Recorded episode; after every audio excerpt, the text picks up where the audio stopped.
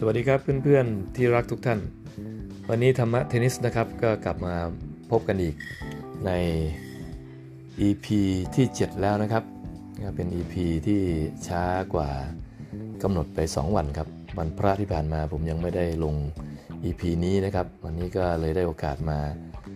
พูดคุยนะครับในหัวข้อของอิทธิบาท4นะครับอิทธิบาท 4 นี่มีความสำคัญมากมาย เพราะว่าเป็น ฐานนะครับเป็นพื้นฐานเป็นหนทางสู่ความสำเร็จนะครับในชีวิตของคนเราเนี่ยถ้าใครก็ตามที่มีอิทธิบาท 4 เราเชื่อว่าผู้นั้นก็มักจะประสบความสำเร็จนะครับ มาดูครับว่าอิทธิบาท4เนี่ยมีอะไรบ้างนะครับ 4 ข้อ ข้อแรก ฉันทะ ฉันทะคือความพอใจครับ ไม่ว่าจะทำสิ่งไหนมีความพอใจเขาบอกว่าทำในสิ่งที่รักนะครับ ก็มักจะทำได้ง่าย นั้นฉันทะในข้อนี้ในความพอใจเป็นบ่อกเกิดของการเริ่มต้นนะครับทำกิจกรรมใดๆก็ตาม จะต้องมีความพึงพอใจ ข้อที่ 2 วิริยะ ความเพียรครับ ความขยันหมั่นเพียรความมุ่งมั่นนะครับ เป็น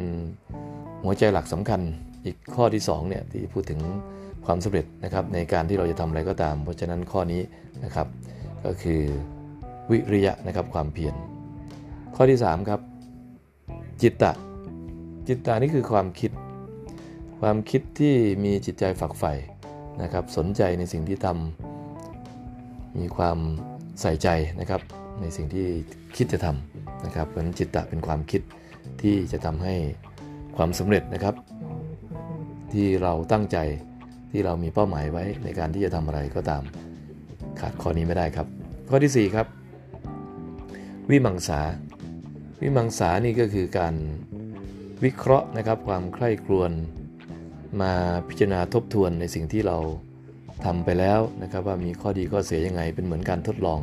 นะครับมีการปรับปรุงอยู่เสมอนะครับ เพราะฉะนั้นอิทธิบาทสีทั้ง 4 ข้อ ฉันทะ วิริยะจิตตะวิมังสาเนี่ยก็เลยเป็นพื้นฐาน หรือหนทางสู่ความสำเร็จนะครับ มาดูว่ากีฬาเทนนิสนะครับต้องมี 4 ข้อนี้ไหมนะครับอิทธิบาท 4 จะเอามาใช้ยังไง ดูเหมือนว่าความหมายนี่เรียกว่ามีความตรงไปตรงมาแล้วนะครับนั้นใครก็ตามที่จะเป็นนักเทนนิสนะครับจะเล่นเทนนิสเนี่ยจะต้องมีความชอบนะครับความพอใจที่จะเล่นก่อน บางคนอาจจะบอกว่าถูกบังคับมาเล่นนะครับในช่วงแรกแต่ว่าเล่นไปเล่นมาก็เกิดความพอใจได้นะครับ ก็แล้วแต่ในจุดเริ่มต้นของแต่ละคนอาจจะต่างกันไปครับ แต่ยังไงก็ตามถ้ามีฉันทะ นะครับความพอใจในสิ่งที่จะฝึกฝนนะครับ ตั้งแต่เริ่มต้นจนมาถึงการเป็นนักกีฬาเทนนิสเนี่ยก็ต้องมีฉันทะแน่นอนครับ วิริยะพอเป็นนักกีฬาเป็นนักเทนนิสแล้ว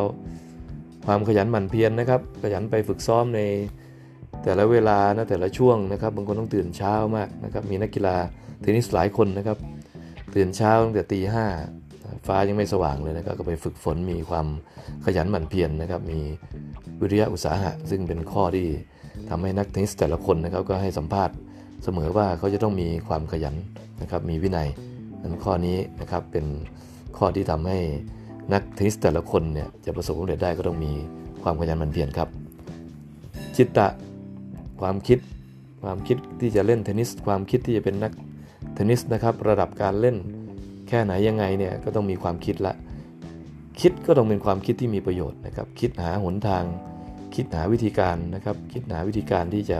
พัฒนาฝีมือตัวเองนั้นความคิดในข้อนี้ก็คือจิตตะเนี่ยนักเทนนิสทุกคนนะครับจะต้องมีแล้วก็มาถึงข้อสุดท้ายครับ วิมังสา จะต้องมาพิจารณานะครับทบทวน หาข้อดีข้อเสียมาปรับปรุงวิธีการเล่นของตัวเอง การเล่นในแต่ละวันนะครับฝึกซ้อมแล้วก็ต้องมาดูแผนการฝึกซ้อมในแต่ละช่วง ถ้าเป็นการแข่งขันก็ต้องมาดูแผนการเล่นนะครับที่จะเล่นกับคู่แข่งขันที่มีสไตล์แบบไหนนี่ก็เป็นความใส่ใจนะครับในการที่จะต้องมาดูเพื่อทบทวนเพื่อวิเคราะห์ การเล่นของตัวเองแล้วรวมทั้งการวิเคราะห์คู่แข่งขันนะครับ เพราะฉะนั้นวันนี้นะครับผมขอสรุปสั้นๆว่า นักเทนนิสคนใดก็ตามที่มีอิทธิบาท 4 มีฉันทะ วิริยะจิตตวิมังสา โอกาสที่จะประสบความสำเร็จนะครับ น่าจะเป็น